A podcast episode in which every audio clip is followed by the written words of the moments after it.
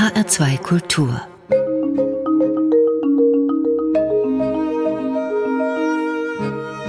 Doppelkopf Am Tisch heute mit Mario Folanello, Gastronom, ausgebildeter Architekt und kulinarischer Denkmalpflege und seit 2016 Inhaber des Gasthauses Bornheimer Ratskeller in Frankfurt-Bornheim. Gastgeber ist Martin Maria Schwarz. Ich wünsche einen schönen guten Tag, Herr Folanello. Hallo. Wenn eines Tages die Geschichte der Restaurants in Deutschland Anfang des 21. Jahrhunderts geschrieben wird, dann wird von den vielen Seiteneinsteigern zu sprechen sein, die die Gastronomie bei uns entscheidend mitgeprägt haben. Sie gehören dazu, Mario Folanello. Sie haben, bevor Sie sich ganz dem Kochhandwerk verschrieben haben, Architektur studiert. Was war so schlimm daran, dass Sie umgesattelt haben? Ehrlich gesagt nichts. Ich würde es immer wieder studieren. Es hat riesen Spaß gemacht. Und nicht zuletzt habe ich da meine Frau kennengelernt. Aber ich habe auch wenn ich mich als geduldigen Menschen bezeichnen würde, nicht die Geduld, so lange zu warten, bis ein Bauwerk fertig ist. Da ist mir das in der Küche sehr viel lieber. Abends ist die Küche wieder sauber und am nächsten Tag beginnt das neue Projekt. So ist mir das äh, ja eben weitaus mehr recht. Was zirkulierte denn in Ihrem Kopf, als Sie mit diesem Studium begonnen haben? Da will man doch einfach Gebäude bauen, schöne Gebäude bauen? Oder schwebte Ihnen was ganz was anderes vor? Oh, ich glaube, so weit habe ich einfach noch gar nicht gedacht.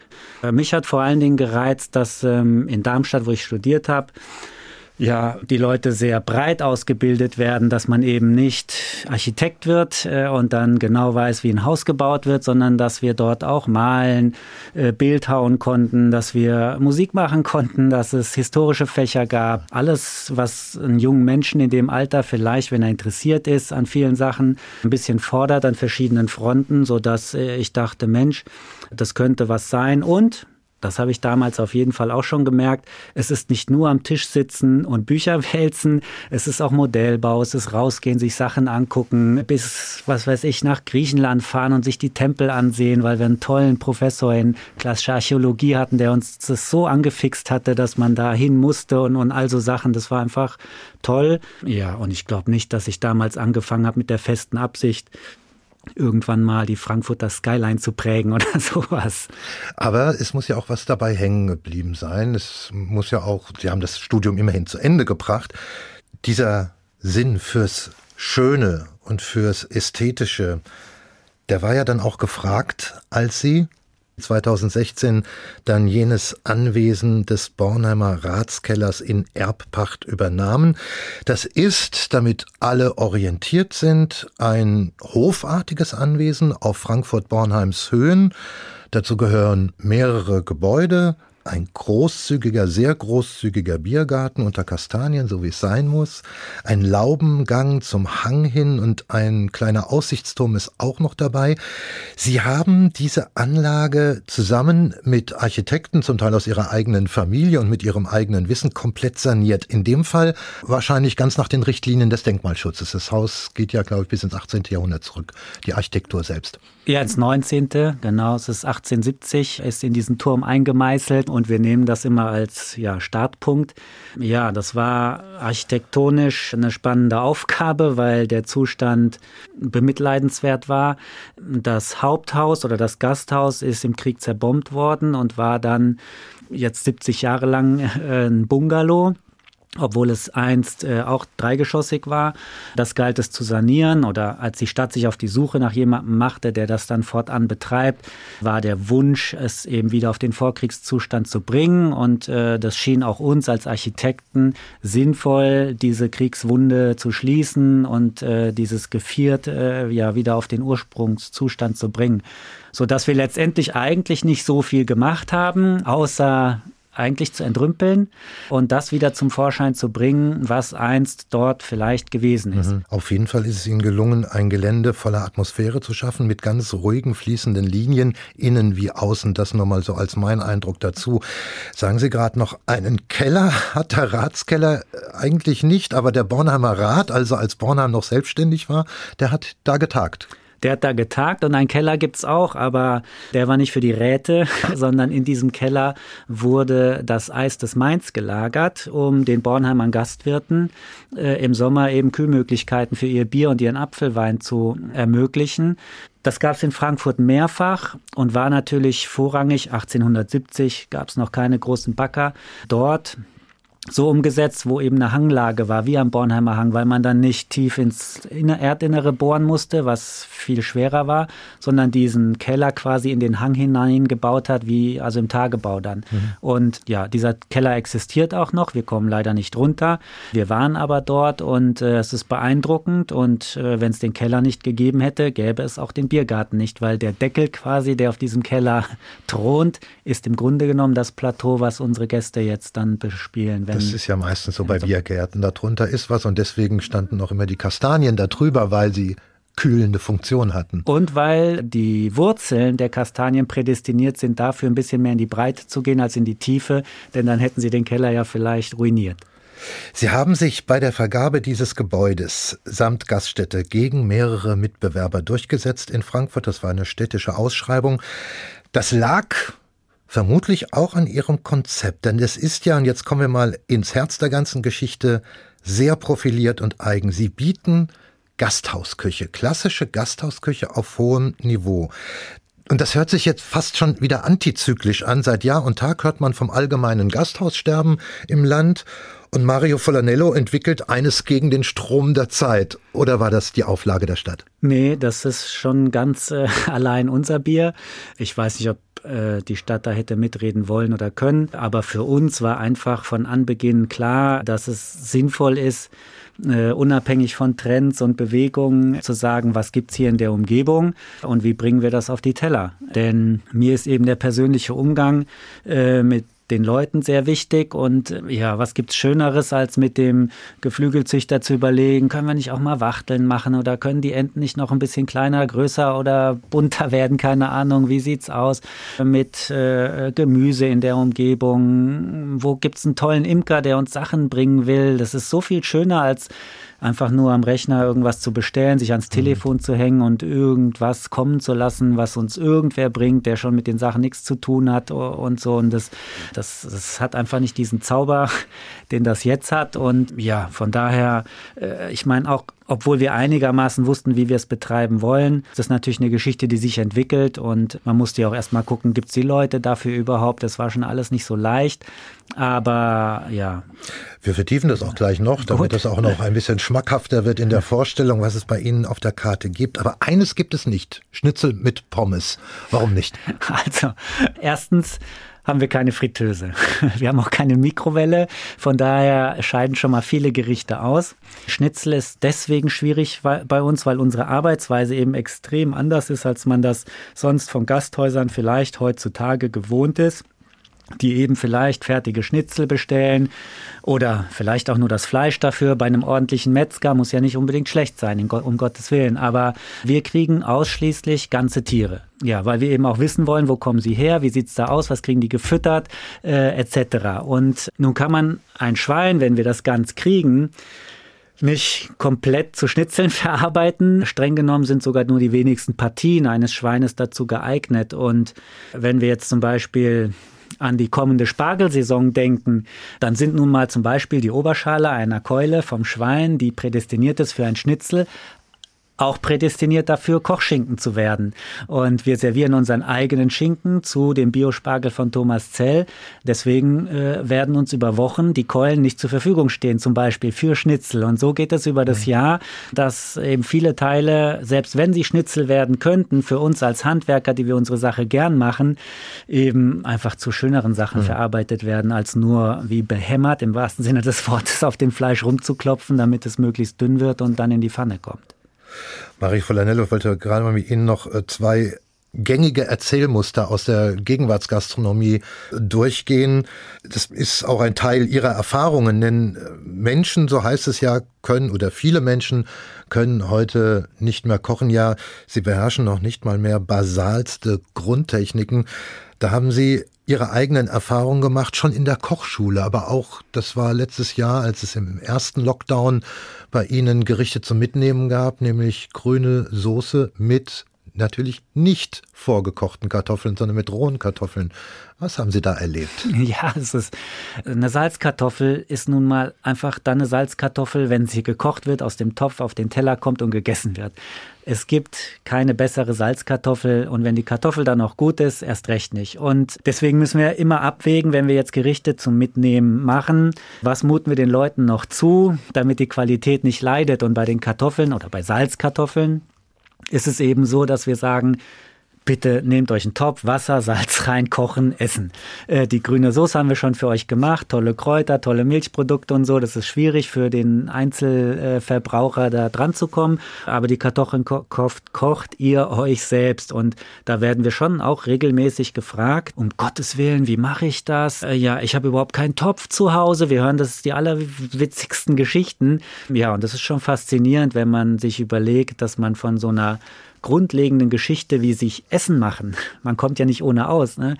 sich so weit entfernt hat, dass man ja selbst eine Kartoffel daheim nicht mehr gekocht kriegt oder sich das nicht zutraut oder technisch nicht in der Lage ist dazu. Das, als ich das zum ersten Mal gehört habe, fand ich das und finde es noch immer bestürzend und frage mich, wie kann das sein? Das kriegt man doch mit, wenn man aufwächst, wie man Kartoffeln ins heiße Wasser legt und dass daraus was, was wird. Wie kann man sich das vorstellen? Gibt es also tatsächlich, das wird ja auch immer gerne erzählt, aber anscheinend ist es die Wahrheit, dass es Haushalte gibt, in denen gar nicht mehr gekocht wird. Ja, äh, es muss so sein. Für mich als Koch ist das natürlich unvorstellbar, aber auch wenn ich kein Koch geworden wäre, wäre das für mich unvorstellbar, weil wir daheim immer frisch gekocht haben und meistens auch zweimal am Tag. Ja, dass man sowas wie eine Kartoffel zubereitet, äh, wäre für mich als Fünfjähriger schon, glaube ich, klar gewesen, wenn ich mich versuche zurückzuerinnern. Und das ist schon faszinierend. Aber ja, die Prioritäten ändern sich und das steht ja auch jedem frei.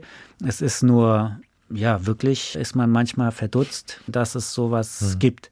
Aber, nur äh, weil Sie das eben sagten, da es nun mal glaube ich leider Gottes keine Sache der letzten Generation ist, sondern schon der davor und vielleicht sogar der davor, trägt sich sowas natürlich fort und wird dann immer schlimmer in Anführungszeichen, je nachdem, wie man halt dazu steht. Aber ja, das geht ja schon eine ganze Weile und es ist traurig, weil ich das nicht nur bei den Laien feststelle. Ich bin ja auch schon seit zehn Jahren Prüfer für die IHK bei den Gesellenprüfungen der Köche. Und auch da ist das Niveau in der breiten Menge immer ja, bescheidener.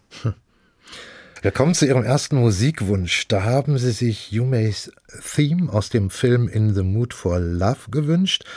Sie haben sich das gewünscht, weil da auch viel Streichermusik zu hören ist und Sie auch einer sind. Das kommt auch noch dazu, zu den vielen Begabungen und Professionen, die Sie haben. Sie sind Violinspieler. Geige habe ich angefangen, da wusste ich noch nicht, dass es Architektur gibt, da wusste ich noch nicht, dass es Kochen gibt, höchstens Essen. Da war ich noch ganz klein. Ich will nicht sagen wie Mozart, der hat noch ein bisschen früher angefangen, aber ja, es ist immer nur auch ein Steckenpferd geblieben. Und ich liebe äh, Streichmusik und wenn das wie in diesem Fall etwas ist, das einen wirklich so schön runterholt, weil es so melodisch, melancholisch irgendwie ist, dann ist das toll.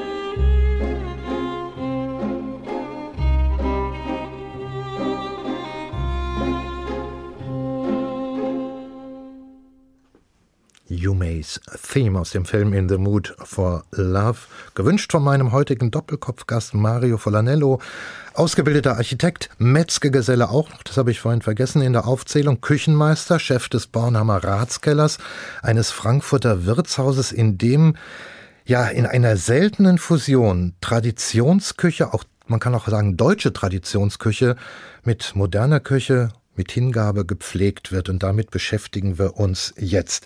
Sie haben, als Sie den Ratskeller eröffneten, von Beginn an eine Linie verfolgt, die ganz im Schwange unserer heutigen Zeit liegt, die von einer aufgeklärten, ökologisch gebildeten und kritischen Kundschaft als auch seitens der Nachhaltigkeits- und Ernährungsphilosophen und Wissenschaftler immer gefordert wird. Sie kochen regional, das haben Sie vorhin schon durchblicken lassen. Sie kochen saisonal und Sie kochen nach dem Nose-to-Tail-Prinzip, also die Komplettverwertung von Tieren. Sie haben das auch schon gesagt, bei Ihnen kommen die Tiere komplett, werden komplett angeliefert und Sie bearbeiten sie dann. Sie hängen das nun aber alles nicht an die ganz große Glocke, sondern Sie tun das einfach und Sie tun das wirklich mit Herzblut. Das Saisonale, das lasse ich jetzt mal kurz außen vor. Mich interessiert das mit dem Regionalen bei Ihnen. Sie haben sich ein Netzwerk aus Erzeugern geschaffen. Die kommen alle aus Hessen, die Gänse im Herbst, die kommen aus der Wetterau, die Rinder aus einem Hofgut bei Wetzlar, der Handkäse aus einer Molkerei aus dem Odenwald. Sie haben auch schon vorhin ein paar Namen genannt. Welchen Anspruch haben Sie an Ihre Erzeuger? Was muss ein Erzeuger erfüllen, damit Sie dessen Produkte mit in Ihr Programm nehmen? Zunächst einmal muss er mir sympathisch sein. Das ist wirklich verrückt, aber wenn da die Chemie nicht stimmt, ich weiß nicht, ob ich die tollsten Schweine der Welt, äh, die in Hessen groß werden, äh, verarbeiten wollen würde, wenn ich wüsste, der, der sie großzieht oder so, ist ja äh, wie soll ich das jetzt sagen? Also, ein Halunke. Es ist ein Halunke, genau, ja. danke.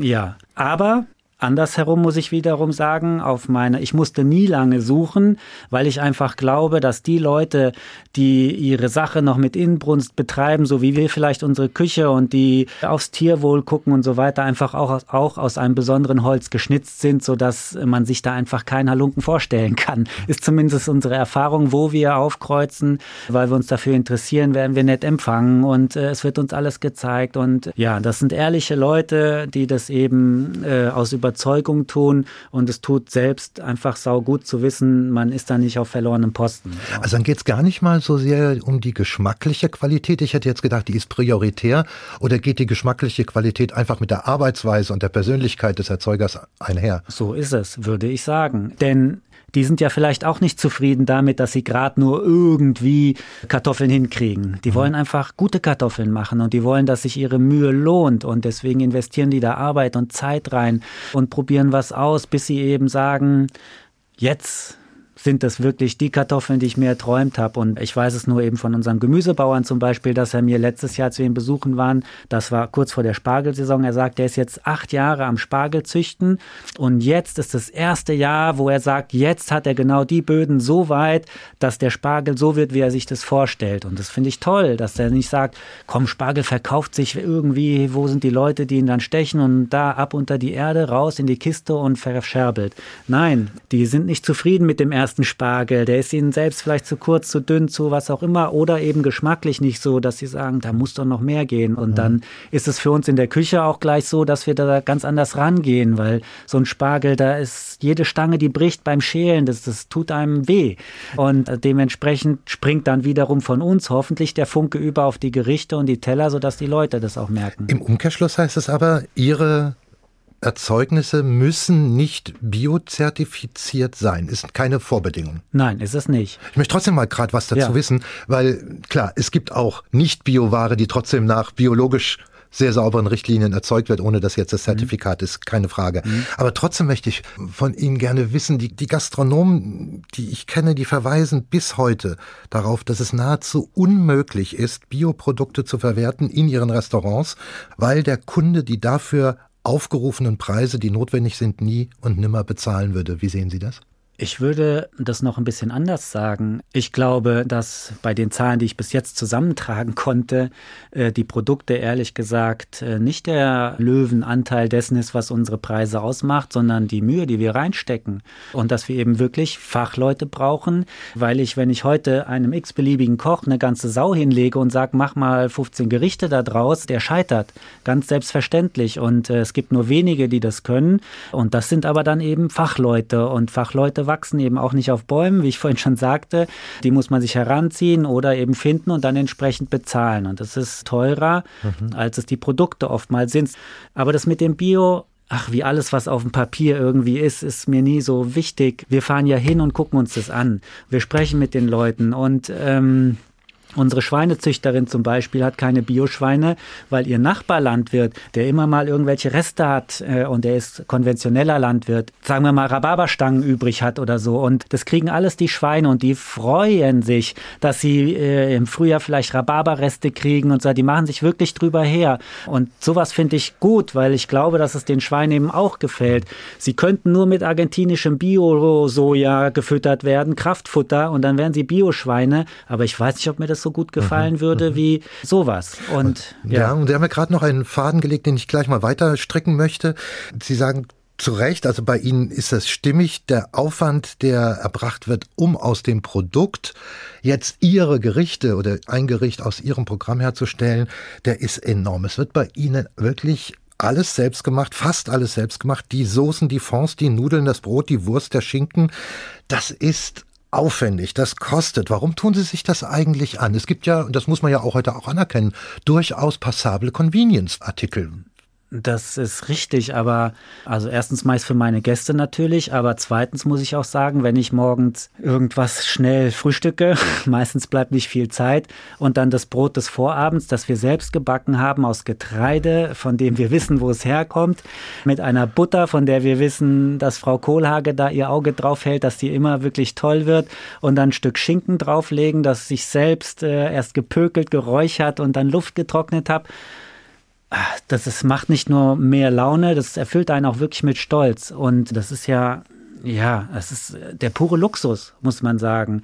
Wenn bis auf die Prise Salz oder so, die da äh, mit einer Rolle spielt, alles selbst gemacht ist, wer kann das schon behaupten? Und das treibt einen an. Und ja, es ist auch einfach der Zauber, der dahinter steckt, dass irgendwann, obwohl man sechs Monate vorher dran denken musste, dass man irgendwann für die Linsensuppe im Herbst Speck brauchen wird oder sowas, bis der dann fertig ist und, und so, und dass man dann ins Kühlhaus geht nach so langer Zeit und sagt, heute ist er fällig.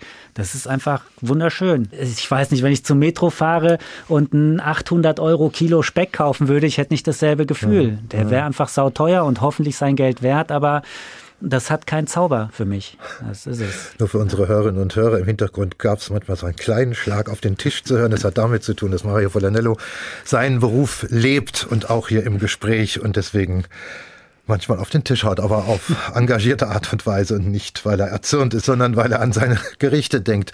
Äh, können eigentlich die Gäste, die Sie haben, im Schnitt, und Sie merken mein Vorurteil, überhaupt noch schmecken und entsprechend würdigen, dass da Soßen richtig händisch hergestellt werden, bei Ihnen so richtig mit Knochen auskochen und so weiter und so weiter. Wird das noch gewürdigt?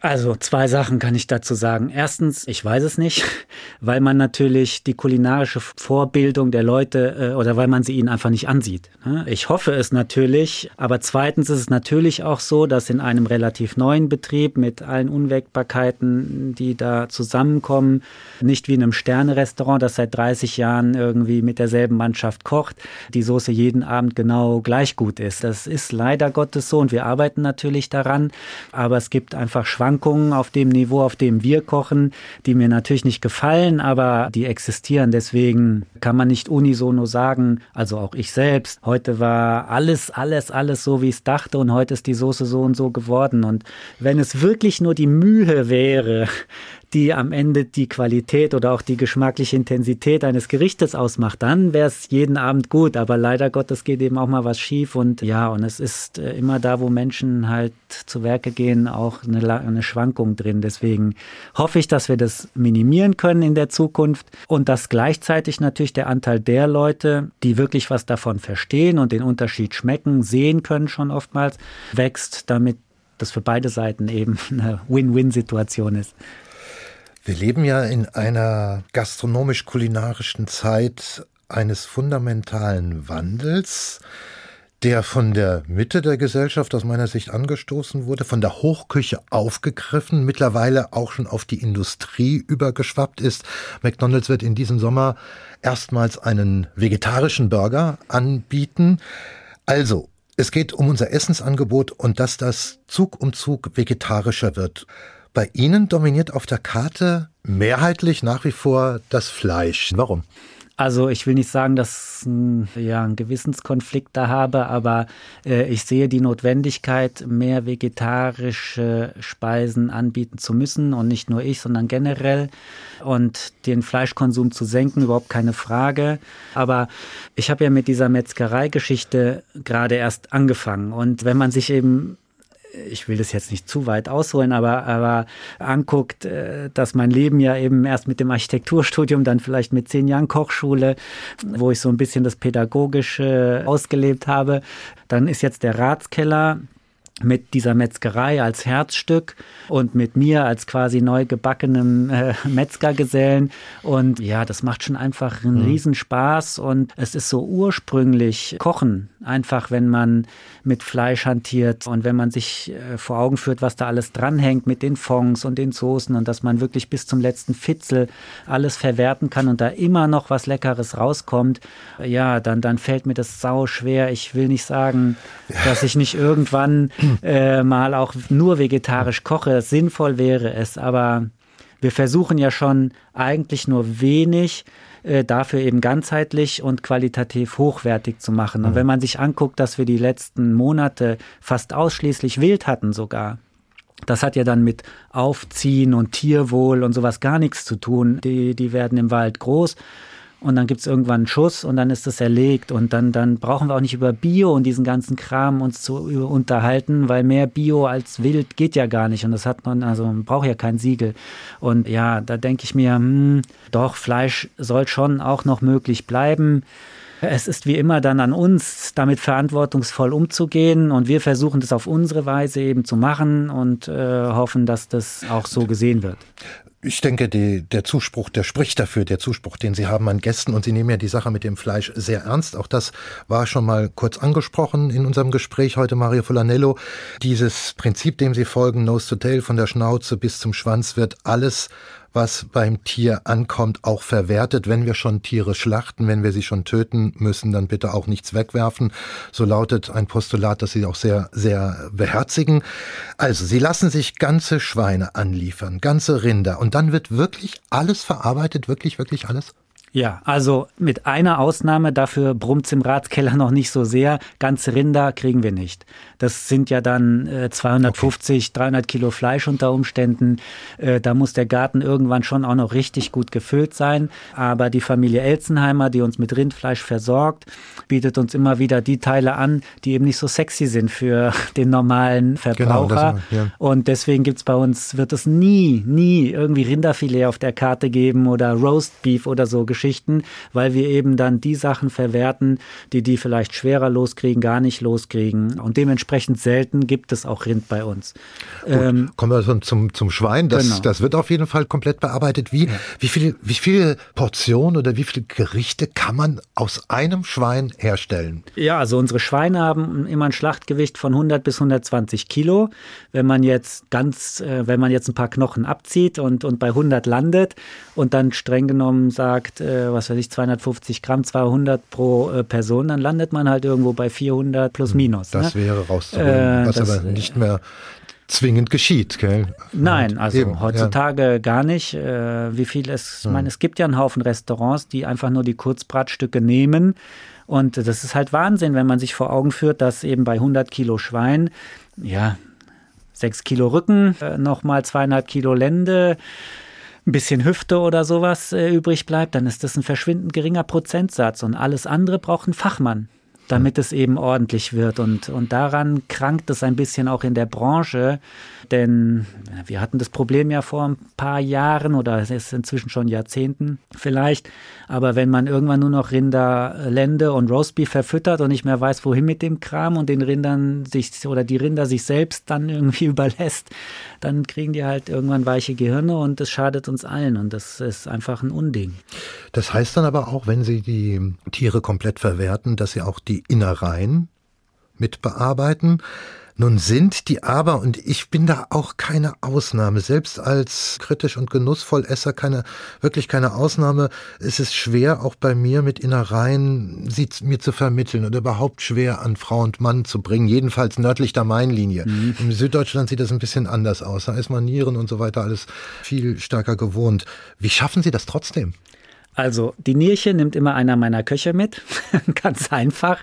Wir haben im Sommer meistens, äh, also in der Hochzeit, Schweinehochzeit, wenn wir bei den Schweinen bleiben, zwei Schweine die Woche. Und alle anderen Innereien kommen immer an dem Tag, an dem wir das Schwein kriegen, auf die Karte. Wir wechseln ja jeden Tag unsere Karte entsprechend äh, der Verfügbarkeit. Das heißt, Leber, Schweineleber, gebraten ähm, mit Apfelspalten oder irgendwas, äh, ist dann halt nur an dem Tag, an dem dieses Schwein auch geliefert wurde, ganz frisch.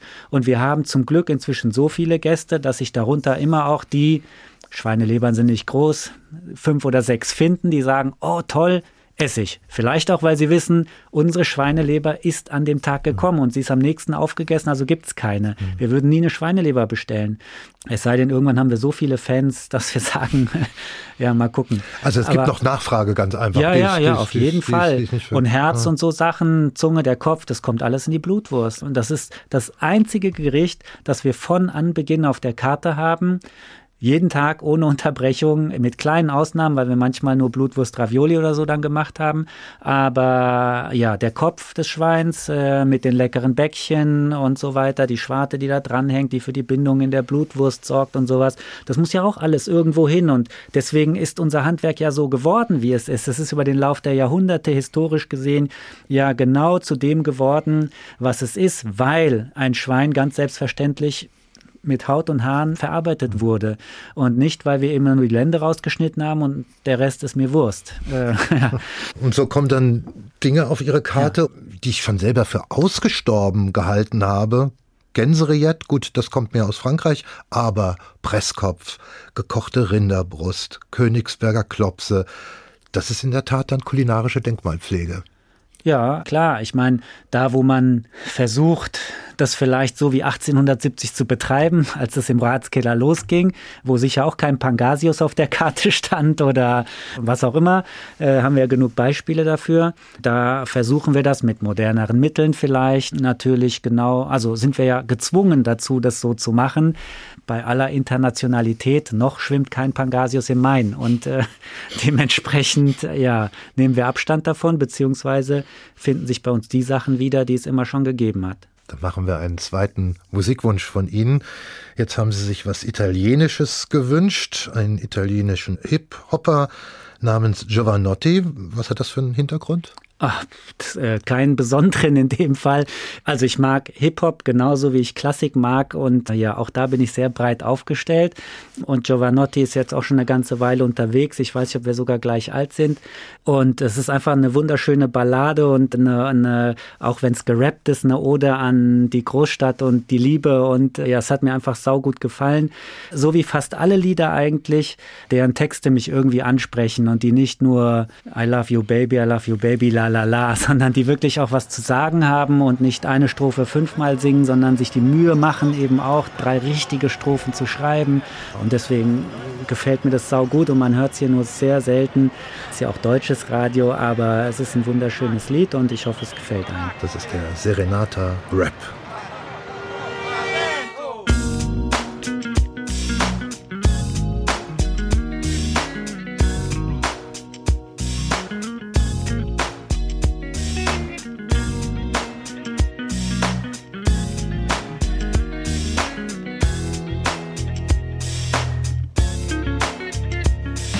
Ti incontro per strada non riesco a parlarti, mi si bloccano le parole, non riesco a guardarti negli occhi. Mi sembra di impazzire se potessi amplificare il battito del mio cuore, sentirete un batterista di una band di metallo pesante.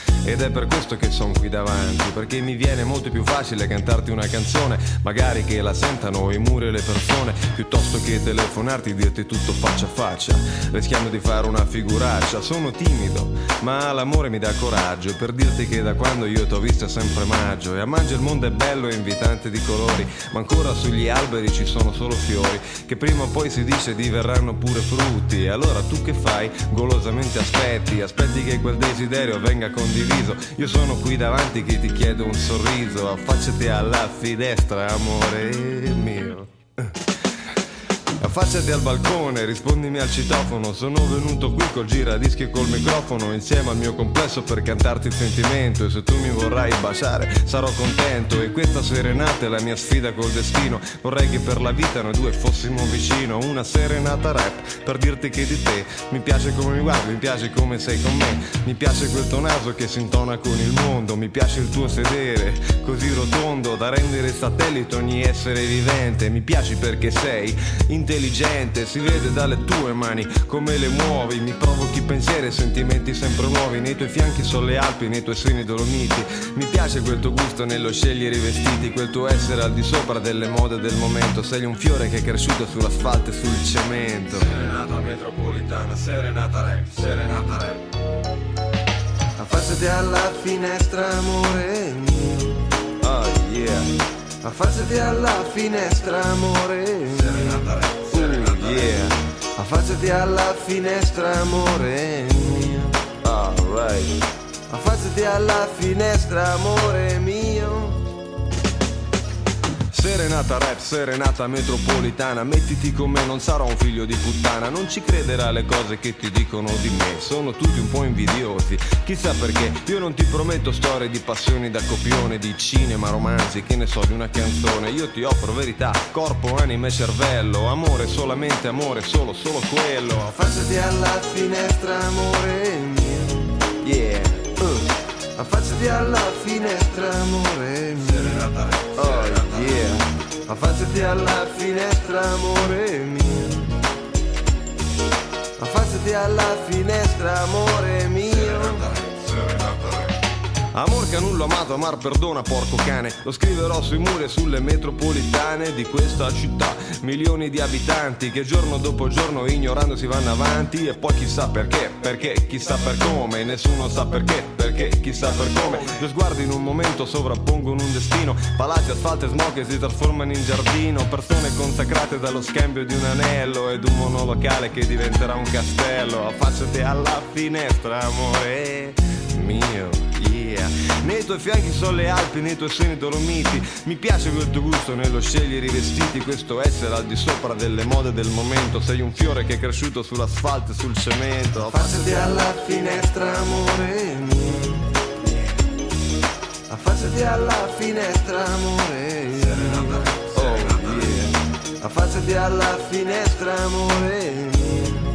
Uh. Affacciati alla finestra, amore mio yeah. Affacciati alla finestra amore mio. Oh yeah. Affacciati alla finestra amore mio. Mm, yeah Affacciati alla finestra amore mio. Mm. Per te da questa sera ci sono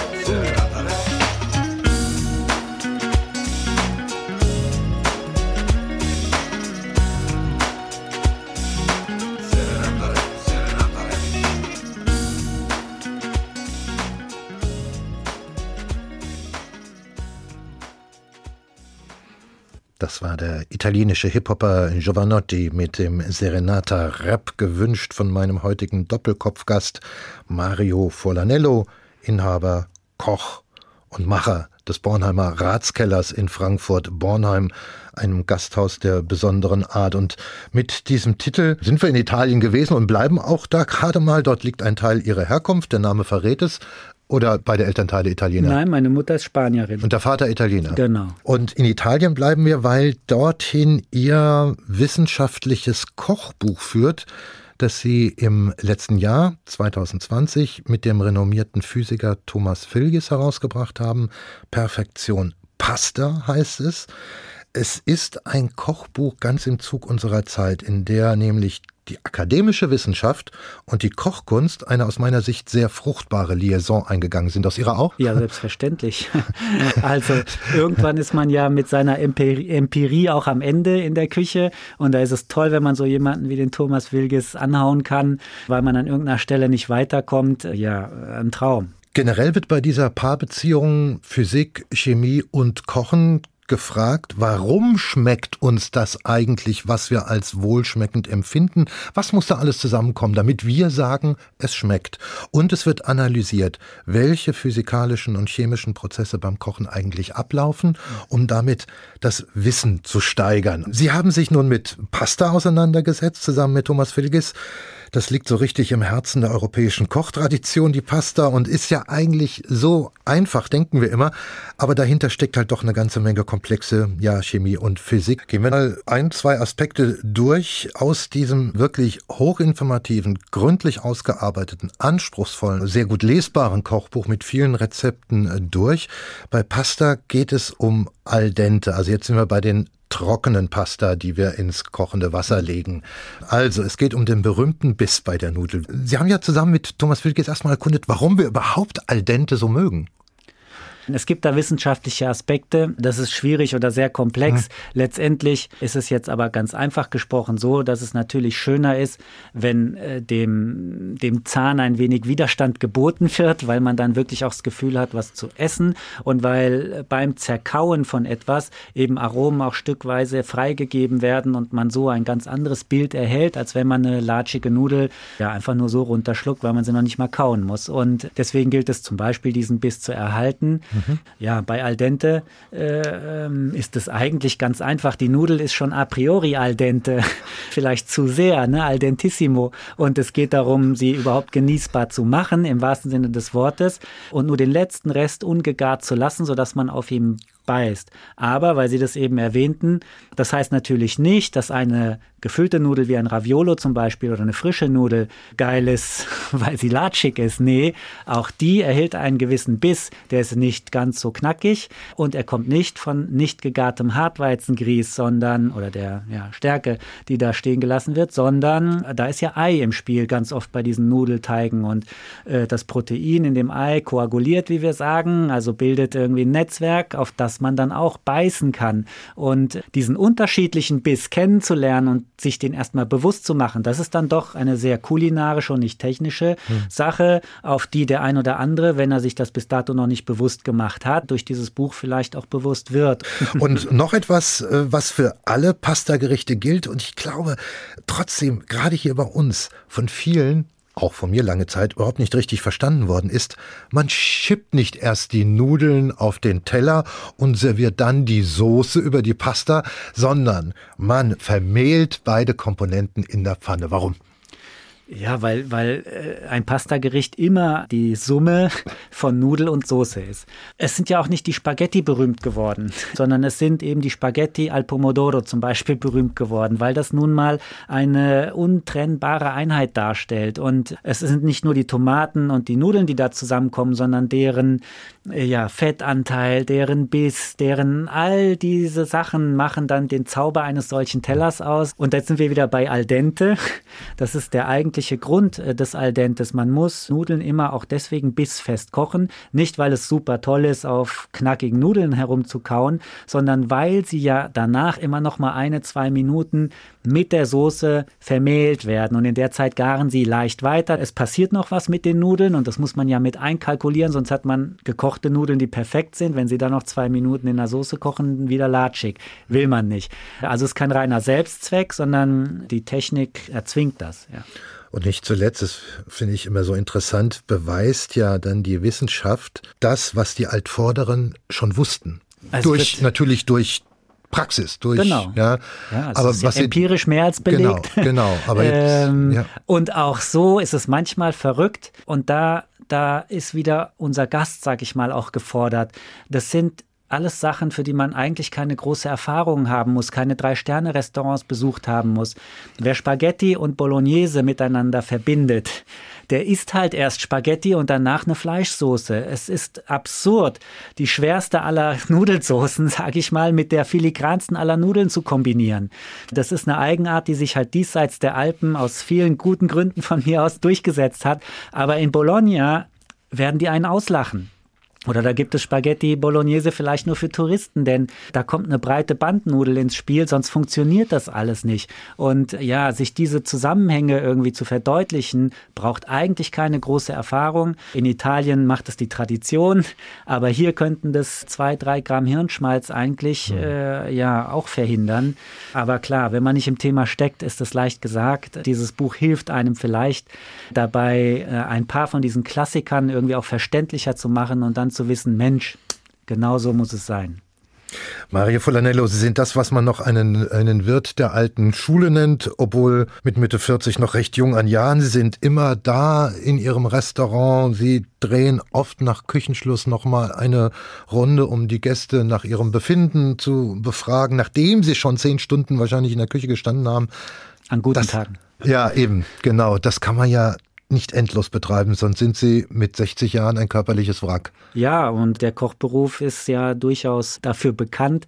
Ich habe irgendwann mal, das muss ich jetzt noch kurz loswerden, ich glaube, es war im Spiegel oder sowas, eine, eine Auflistung gesehen von den Berufen, die am risikoreichsten sind für einen Herzinfarkt.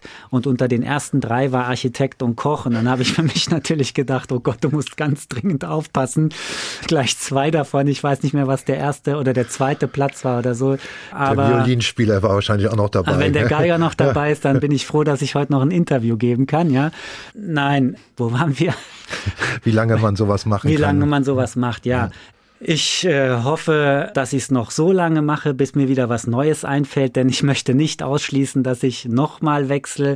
Man hat nur dieses eine Leben und es gibt so viele schöne Sachen, die man machen kann. Da wage ich noch keine Prognose, aber es wäre jetzt mit meiner bisherigen Vita nicht erstaunlich, wenn ich dann doch auch nochmal was anderes mache. Vielleicht, ja, ach nee, ich weiß, ich sag lieber nichts, aber ich hätte ein paar Ideen.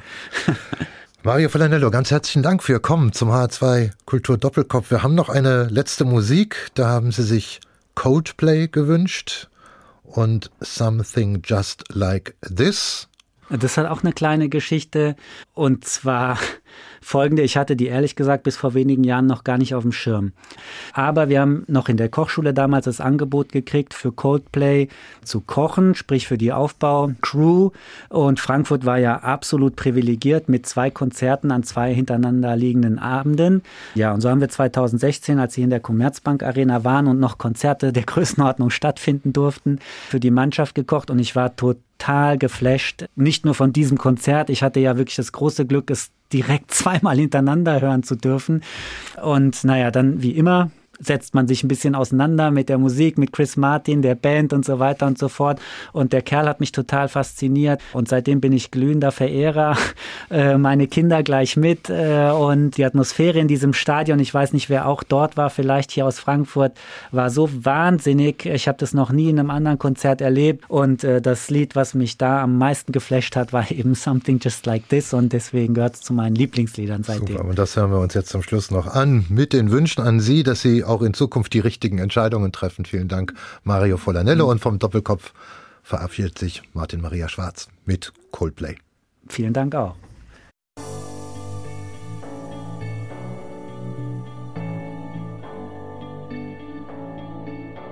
I've been reading books of old, the legends and the myths, Achilles and his gold, Achilles and his gifts, Spider Man's control, and Batman with his fists.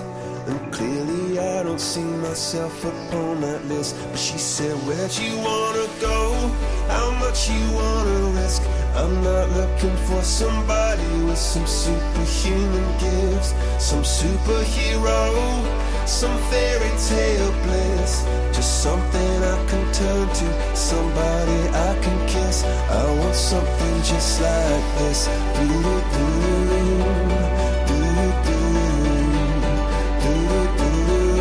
Oh, something just like this.